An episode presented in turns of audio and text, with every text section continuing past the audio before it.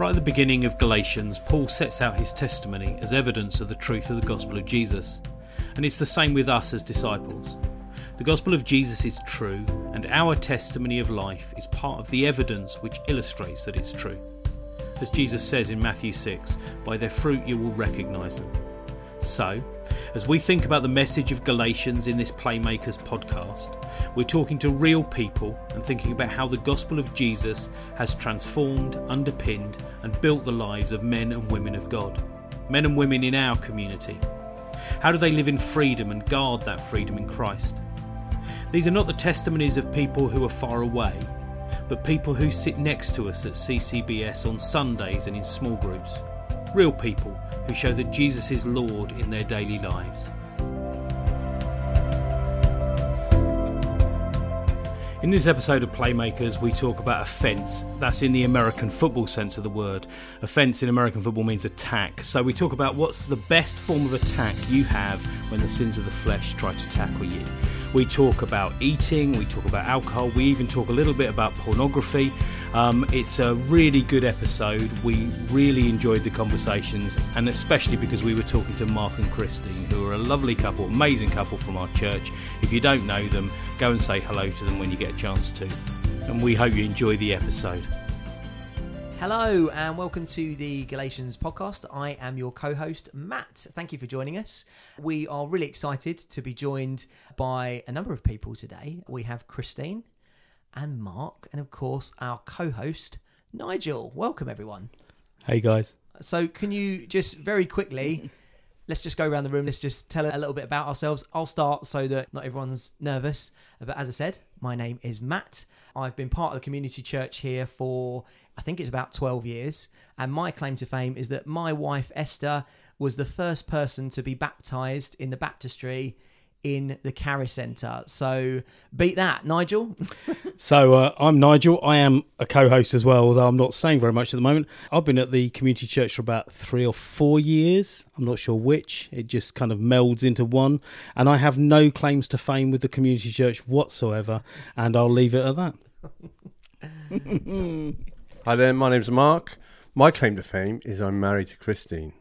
So wow. yeah, that's really cheesy, I know. Ten no, yeah. no, I'm part of this group, and I've been at the church for ooh, six years, and I'm married to Christine.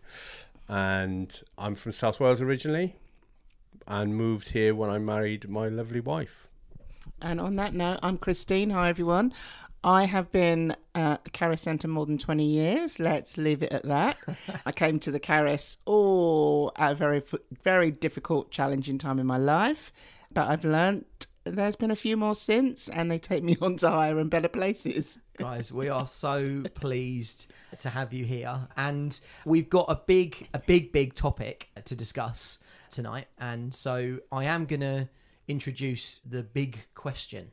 So today, the question is what is the first line of offence or offence, especially when dealing with acts of the flesh. So, should we break this down a bit? Hold Nigel? on a minute. I've been hanging around churches um, very many years, and there is an awful lot of offence I've seen people take. they normally take it when I make a joke or when a prophecy comes along. So, what do you mean by offence, Matt? I, I think when I mean offence, I mean how do we proactively go against the acts of the flesh. And I suppose actually it might help to try and define what we mean by that. So when you hear the term acts of the flesh, what immediately springs to mind? Sexual immorality. Hubba hubba. That immediately comes to mind to me. I guess I'm going off at the deep end, am I? Go for it. but that is the first thing people think yeah. of, isn't it? I mean, you know, this is I am fighting every bone in my body against making inappropriate jokes. so I apologize in advance if I do make any. But that's the acts of the flesh that most people think of. But are there others?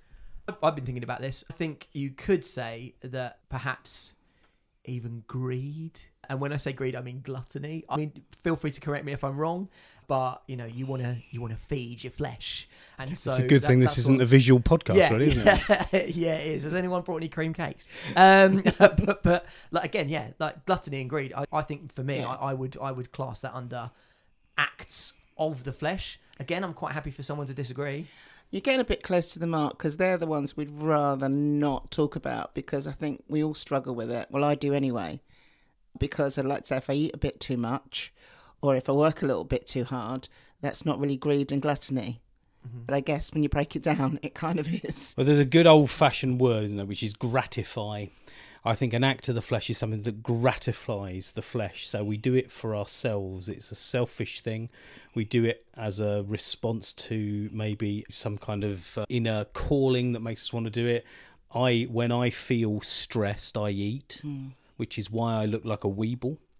Um, but you know there are different things as well there are far less edifying things that i've done and do when i feel stressed as well but we might get onto that later hopefully not in too much detail Yeah. I so wish you guys hadn't brought that one up because I thought I was a really good Christian until you mentioned that and started breaking it down. so christine tell us about your sins no sorry so So you, you said we were jumping off the deep end, and again with um when you talked about you know sexual immorality, I think one of the biggest ones just come to mind. Pornography is huge, absolutely huge. And we one of the things that we we did say when we wanted to do this podcast is we wanted to talk about the difficult stuff, and I think we can't talk about dealing with acts of the flesh without even mentioning pornography. So again, let's let's just let's just kind of clarify what we've said. So we talked about sexual immorality, we talked about greed or gluttony, we've mentioned gratification or self gratification, and we talked about pornography. And so when when we look at this question, what is the first line of offense? So how do we how do we proactively ah, so the reason defend? Well, the reason the offence thing is brought up is because the Galatians, the, the overall thing in Galatians is that Paul is writing to the church in Galatia and he's effectively saying, You had the gospel, you had it well, you understood it, and you've been drawn away from it. Why have you been drawn away from it? And this is how you get back into it. You concentrate on what we taught, you follow what God mm-hmm. says. Jesus is the salvation, not the law. It's by his salvation on the cross that you are saved, not by works. And so in this case, what we're talking about as the acts of the flesh, correct me if I'm wrong, is really the things that are temptations and drives that draw us away mm-hmm. from where we're supposed to be, which is in the presence of God. Because nothing impure or disgusting or horrible or unkind or wrong can be in God's presence or can be born in God's presence because God is perfect, God is grace, He is love, He's mm. light. So, sorry to get all theological, but that's the first line of offense, therefore, is what is it that we use to fight these acts of the flesh that we are tempted by, mm-hmm. drawn towards? If I may interject here, I think for me, the acts of the flesh are that instant gratification, like you said, but it also takes me away from Christ. So even though it might feel good in the moment, if I continue to do it, I then start to get eaten up by guilt, which begins to convict me, not condemn, just convict me, and I should be better. So there is a kind of that moment of decision when I can change, but actually it's so much easier just to carry on with what feels good. Mm. So I think for me, over time, you learn the instant gratification isn't worth it. It's not the worth the pain of coming away from God to offend Him just because you want to feel good in the moment. And actually, is it really making you feel good? You see, if I'm completely honest about it, I know that to be true. In my head, I know that to be true, and I do it anyway. Mm. And I, I feel shame. I feel disgust at myself. I've struggled. I mean, I'm being completely authentic here. I've struggled with pornography since I was a teenager. I still struggle with it. I'm better off than I was as a teenager. I struggle with food habits because I eat a lot. I struggle with anger. All of these things, in honesty, for me, they're acts of the flesh because they are often the first line of defense I go to when I feel rubbish. And then I feel even more rubbish because I've done them. And then, mm. and it's just this thing. Snowball How, d- yeah, absolutely. How do we get through that? it's interesting that how the conversation's gone because the one thing that comes to mind is self control and how we practice self control.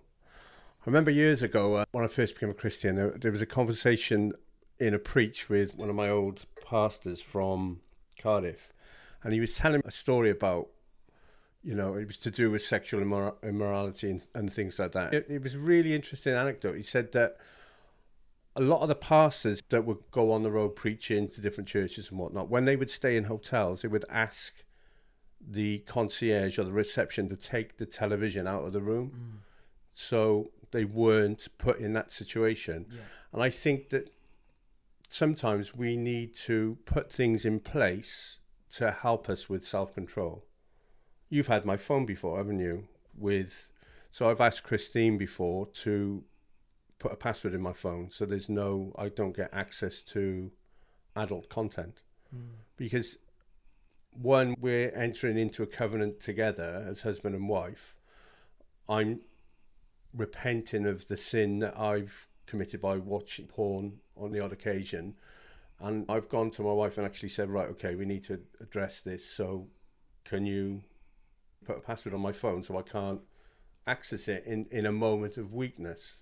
Mm. And I think self control, we can put parameters in place where to, to help us with self control because it's that teachable moment, it's that split second decision that we go down the wrong path. And if we physically turn away from the sin we're about to commit, you know, in that split second, or we can put practices in place that help us to do that, then I think it's going to help us with self control mm. and mm. help us with fighting against the acts of the flesh. Yeah. I mean, it sounds a bit draconian, but it's not at all. It's about changing habits and creating new and better habits because, as Nigel was saying earlier, we don't actually like the end result anyway. Very, very simply, if you think about, I know Matt and I go to London quite a lot, or at least we did pre COVID. Just very simple London bridges to stop people jumping have literally put bushes, spiky fences, to stop jumpers. And, you know, if there is an obstacle to getting to what you want to do and you have a moment to think about it, it has actually reduced the rates of jumpers off bridges. So, from a practical point of view, it's just about creating better habits and behaviors. Yeah, I, I think the other thing, be- because you, you talk about habits, but I think communication is a massive, massive one. You talked about, you know, being married and how you've dealt with that. I remember being a, a single man. It was even worse. You know, you have lots of time on your hands, and and so finding effective strategies to help with that are were extremely helpful like blockers like blockers on on uh, that you can you can go to your your internet provider and and make sure that actually nothing can get through there was even i remember i, I downloaded some software uh, and i had two people two uh, two people that i trusted that I was accountable to.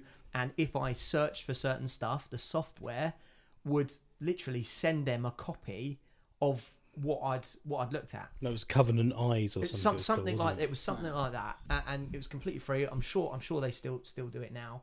A group that wasn't a WhatsApp group. This was before WhatsApp was big, but me and a couple of my friends were, were single uh, in our twenties. Um, we wanted to honor Jesus. We had our little club and we called it Lust Busters. Okay? Love it. and, and, and what it, and what it was was if if we were feeling tempted, all it was is we could just send a a text out to say Lust Busters or something like that, and we call one another and we say right, let's go out and do something, or let's go out hmm. for a run, because it was it you know a, a lot of the time it, it was just boredom and being on your own and thinking like you said getting that instant gratification. And so having those things in place like you said, like they have them on, on the bridges, it just gets you to think, do I actually want to do this? Mm. One final thing that I, I found very helpful was I read a book called I Kissed Dating Goodbye by a guy called Joshua Harris. And and he had written in one of these these passages that God has basically got a house for us in heaven. And every time I choose those websites over honoring Jesus, it's like the blueprints change. It's like mm. that you lose the square footage. Now I'm not trying to guilt myself into that, you know, but at the same time, knowing that, it made me want to choose what God had the blueprint for, rather than the instant right. Let's let's have some fun now. Yeah. Yeah. And what comes to mind when I hear that instant gratification? I love your what's that love busting group that you got? Lust busters. Oh, lust busters. instant gratification is depending on you keeping it quiet, keeping it in the dark. So it's almost like that by getting it out there, talking about it, exposing it, almost dispels it's not even mystery. It dispels the secrecy and actually some- demystifies it. demystifies it. Mm. And some of the attraction, believe it or not, goes. Mm. Yeah. You know, and and that's the thing that came over when you were saying that. It's really, I hate to say it, bringing out of the dark and into the light. Yeah. Oh, it's not just me. You see, Everybody to, struggles. We, at some point, we have to move on from pornography. However, I remember I was about 31, 32, and God. So I had been, uh, I've been a minister in the past. So I'd been a URC minister at the time, and God really convicted me about pornography. And it was only an occasional issue because before the internet went absolutely mad, I mean, you know, it was an occasional issue. So um, I remember that happening, and I remember going to a pastor friend of mine very mature Baptist minister and saying, I think I need to talk to Sophie about this. Sophie, for those of you that don't know, is my wife. She's the much nicer one of our couple. and I think I need to talk to Sophie. And he said, Oh, no, you don't want to do that because that just puts pressure on her. That's not right. Just deal with it between you and God. And I remember I've learnt such a lot from that because that is so wrong. Shame finds its way through in the dark. The whole thing about keeping things in the dark there's a passage in the scripture i can't remember where it is. I'm sure matt will know because he knows the scriptures off by heart. There's a passage in the scripture that says He's got an what was in the dark must be brought out into Mm. the light. And i remember telling sophie that i've got this problem i've had this problem since i was a teenager i struggle with it and wrestle with it most of the time it's not a problem but when i feel stressed that's when it comes through and i remember confessing that to her and I remember how awful it felt at the time to do it, but how much better it is now that when I've had it as a problem, I can turn around and say, Sophie, it's happened again. And she'll say, I'll pray with you. And that was so important. And then the next week, I preached about it in church. And uh, that was an interesting day. That's very brave of you. and half the men came forward for prayer. I mean, at that time, none of the women came forward for prayer, and it's coming out that women too. It's not an issue just for men, but it was just wow. That is under the surface. It doesn't take much scratching, and by putting shame on it, then we are just making it negative, making Yeah. it impossible. And it is not a matter of shame. There is a difference between shame and conviction. Shame only leads down the rabbit hole and only re- leads away from God. Conviction leads to healing. If we follow God's conviction of us, it leads to healing. Matt, in his gargantuan brain, has found this passage. with the help of an iPhone. Yeah, John 1 5. The light shines in the darkness, and the darkness has not overcome it. And and that that's the thing, isn't it? When it's brought into the light, the darkness cannot have any power anymore. And that's that. I totally agree with you, Nigel. Actually, similar story with myself. Uh, again, the the when you know that you have to confess that to somebody, be that someone you respect, uh, and uh, if a guy's another guy or if a lady's another lady, but actually to confess it to your partner. I think if anything, or to everyone listening well, yeah. on a podcast. but but yeah yeah yeah yeah too late everyone knows now um, uh, but to, to do that you know there, there have been times where I've had to do that and and as you said pray praying through it I think it's a common thing but it doesn't get spoken about enough I mean you you two guys you're married like care to jump in on this one um, well, a little segue away from pornography. I mean, yeah, I'm- Please. yeah. So I don't have a problem with pornography, and I'm glad that Nigel mentioned women because I think the age of the internet makes it easier because you've got exploration. So, sins of the flesh. We talked about pornography, sexual immorality, greed, gluttony. What else? Well, personally, I've dealt with drunkenness in the past, you know, and obviously my wife knows that I'm a was an alcoholic um, six years ago when I came to Bishop Stortford and met Christine. I didn't even know I was an alcoholic, but or I was in denial of being an alcoholic rather, and I was a functioning alcoholic. So I would just binge drink, and this was something that I sort of tried to keep to myself. Really, I was in denial, uh, which most alcoholics are. Really, to be honest, you they are. You know, you you're in denial of your your lifestyle, what how it affects you, and it, it was a real problem in our marriage early doors, and nearly ruined. Well, we nearly didn't get married because of this problem, and you know I had to come to the end of myself. But with Christine's help, being extremely graceful and loving me more than anybody's ever loved me before. Do you know what I mean? And we battled through it. You know, it took it took a while, but I had to stop drinking. I, it mm. come to a point where it was well, no, I can't just binge drink every couple of months or every six months. It was like, no, my marriage is more important than this, and I need to again show self control mm. And I had to. The drink was controlling me, so I, I had to I had to stop. Yeah. How But- did you deal with it, Christine? So I think for me, Mark says the marriage, his marriage was more important. The way I saw it is probably the way God saw it, that Mark was more important than this. And so all the time that Mark thought he was functioning, I had seen way before we'd got married all the good things that God had planted in his life, had turned around his life from the um, revival in Cwmbran.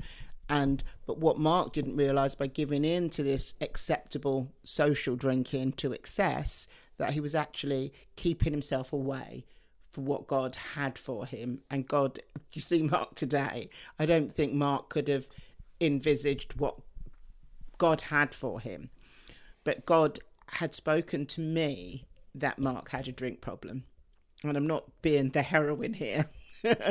um, That's a whole other problem. yeah. Um, so God really spoke to me that there was an issue that Mark had to deal with, and Mark had to own up to it. And it wasn't for me to go to Mark and say, You've got to give up otherwise, because God had to do the work for it to yield the right results. And so I think I prayed, I showed grace. And when Mark finally told me that he had a problem with drinking, because he'd go for weeks without it, so he could have looked like he didn't have a drink problem. You know, a football game would go on, and then that would be it. Uh, You know, and it would be acceptable. So Mark had to come to the conclusion that he had a problem, and then it was for me to support him because God had already told me this, but I wasn't going to be a doormat. If anybody knows me, mm. So what you said you you you showed grace. What does that mean? So for me, that was not to bully somebody into what I wanted them to do, even if I could see that's what God had for them. That was to allow him to come to that place on his own, and that I was willing to walk that journey with him and with God. But part of that journey was me, him, and God, not the booze. And it it was really and the way it happened was really almost so instantaneous because you think well how am i suddenly going to give it up? You know and i was playing avoidance tactic. I remember even at the wedding sort of like going oh is it all right for me to have a glass of champagne? Or is it all right? But mark would actually actually pour me a drink and i'd like oh is that all right am i doing and he'd be saying i don't actually want it so what God did was like real miraculous, and I think in that me giving Mark space and God space to work yielded a better result. Hmm. Because I think if I thought I could do it, again, me acting in the flesh, we wouldn't have had the same result. He would have given it up for a bit, something would have happened, a trigger would have happened, and he would have drunk for a bit but allowing the space for God to do it. And I actually had a good conversation with God and said, Do you know what? what's acceptable to me and what's acceptable to you. If it doesn't, if Mark doesn't want to play by those rules, this is done. And I, you know, I didn't want a wrecked relationship. I've been single for 15 years. But for me, I had to um, say to God, I trust you that you want what's best for Mark and you want what's best for our marriage. And I had to leave it there. So sometimes with grace, there is this absolute yielding that God knows best and he will come forth with the best result. Did you feel that grace, Mark? Like, Definitely. Definitely, because, you know, it, it didn't happen overnight. And we revisited this on numerous occasions where I'd, you know, something would trigger me f- from my past. I remember once that we, something, this is really stupid, but Christine had gone to sell a mobile phone on her, on f- On Facebook, Facebook, yeah. Facebook, and this really dodgy guy was insisting on coming to the house to pick this phone up, and it was a really dodgy deal. And I don't know what this guy was going to do, but he he, he was coming from London, and it triggered all the violence in my past and that I've been through. And I knew this guy was up to no good, and I knew that he was coming to our house, and it. The thing is with trauma, it triggers, it brings the past right into the present. So after I dealt with the guy and told him, you know, you ain't coming to my house. You know, I gonna went next door, got a baseball bat, reverted back to my old. And this is Um, what God needed to take out of Mark because Mark went to get a baseball bat and I went to the bedroom to pray. And Mark said to me, Why are you so calm? And I said, Because you've told him not to come and I've prayed God I've prayed to God that he will protect us. And Mark went and got a baseball bat. And for me as a Christian that was irrational because I went, But I've prayed. And the fact that I said I've prayed, Mark couldn't get that. And that just spiraled him. Yeah, and you know that triggered. Then obviously the guy didn't come in the end because I managed to stop him from coming. But it Hang was on a minute. I prayed to God. That's why he didn't come. sure. I yeah. had complete Okay. faith. Okay. You were running No, around right. getting the baseball bat. You're right. You're right. You're right. You're right. You're right. He didn't come, and, and yeah, you're right. It is because it is God's doing. Do you know what I mean? I, you know, sometimes I don't give him enough credit for the stuff that we never ever see him doing. But the point was that after I'd come down from that heightened state, I went and had a drink. You know, and it, that trigger then sent me on a, a spiral for I think it was two weeks, wasn't it? It was, and I don't think that was the last time. But you know, God's healed me. Do you know what I mean? And it's Christine's had to be graceful in that period of time while I've healed physically, emotionally, spiritually, you know, mentally. You know, I don't get triggered anymore because God's healed me. I don't suffer from the traumas of my past anymore because God's been a father to me. Uh, But along that journey, Christine had to be very, very patient and forbearing and graceful and understanding and show peace. And the other thing that the thing is with Christine, she's always full of joy as well, and it's, it's surprising how that can counterbalance. yeah, but no, but you know, I say this to you all the time, though. Do you know what I mean? You are you carry so much joy. It's and it, living in a house full of joy every day is you know that must have healing properties. Do you know what I mean? Mm. I really believe that. You might as well get with the program or get annoyed. So he got with the program. Yeah. And for me, as Mark said that for the two weeks that he spiraled out, out after that, if I thought grace was the soft touch, he probably would have carried on. He had to know that my boundary and God's boundary was if you want to keep repeating this cycle, you're gone. And for me, in a new marriage, that was difficult. But I had to trust God. And I would have gotten a wouldn't have got this man that is- I see in front of me who was hungry to grow and do things for God. But God always knew that. And the things we value so often, we hold them as more precious than God does. But the reality is, God holds you guys more mm. at His heart in the palm of His hand than anything. I think it's really important that we remember that this stuff is a process. You know, there is a there is a, a stream in Christianity and a stream in faith that says, well, you come to the Lord and everything's better. I have a name for that, and I don't want to be the second person in this podcast to beep out. It's just rubbish. The reality is that this is a process. I remember there is there was somebody who said, um, if salvation is the only purpose for our existence, why are we still sucking air? Why aren't we taken to heaven the moment we come to faith? And the reason is we are given the privilege, the blessing to grow. God is God's purpose is growth and it's transformation, and we are given the purpose to grow. And all of us sitting around the table here, I mean, I, I, I can't speak for everybody else. I am just gobsmacked at how much God has done in my life, how mature He's made me, how I am still Nigel. I'm still the same person, but I'm just more Nigel than I used to be because I'm God's Nigel more than I've ever been. And if we do this in three or four years' time, I'll be even more like that. Love I that. just think God's so good. Mm. So let's let's start summing up then because we we've said quite quite a lot. Um, let's go around and, and see. Okay. so what is the first line of offense when it comes to dealing with acts of the flesh? Mark. Self control, definitely self control. I think that if we can practice self control, it's just a starter. It's that teachable moment. It's that moment where you just maybe either count to 10 if you're angry or pause if you're flicking through your phone and you come across something that could lead you to watching something you shouldn't be watching or it could be getting cut up in traffic in your car whatever it is it's just that split second trying to practice self-control that's what i think Can I have two? Go on then. Gentleness and kindness. Coming back to what you or Nigel was saying earlier on.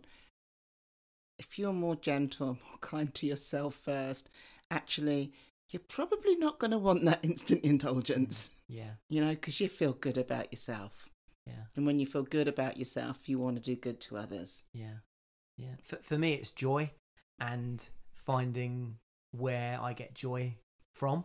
Yeah. you know, and choosing actually there is so much more joy in knowing that I'm going to hear the words well done good and faithful servant Mm. than it is from a quick high by going on a website that I know is not good for me and not good for, for others. See, I, I'm going to sound hyper spiritual now because I'm not going to refer to the fruit of the Spirit at all. I'm going to refer to a verse a few verses before. It's in uh, Galatians 5 and it's the second half of verse 6 and it says the only thing that counts is faith expressing itself through love. And love is one of the fruit of the spirit, part of the fruit of the spirit. And it's that love of God. It's being in God's place. The, I always find when I've fallen, when something's gone wrong, when I'm feeling rubbish about myself, and I'm not the happy go lucky, skippy kind of bloke that people see from the outside, I'm quite intense and I'm quite melancholic. When that happens and I find myself drowning, it's always because I haven't been in God's presence. Mm. It's always because I have lost sight of who God says I am, because I am a child of God and He loves me and I love Him and He loves what I love and He hates what I hate. He just loves me so well. Yeah. Sorry to sound super spiritual. No, that's great. Well, look, thank you so much for your honesty, for sharing your time with us. And I just want to thank you to everybody listening as well. Hopefully, we've got your brains a ticking over this question, and maybe you'll find your own answers to, to that question. Once again, what is the first line of offense against the sins of the flesh? Thanks again for listening. Bye bye.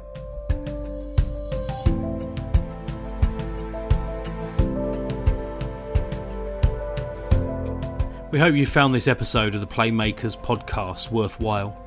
It's so important for us to know that we're not alone as we follow Jesus. We're all in it together.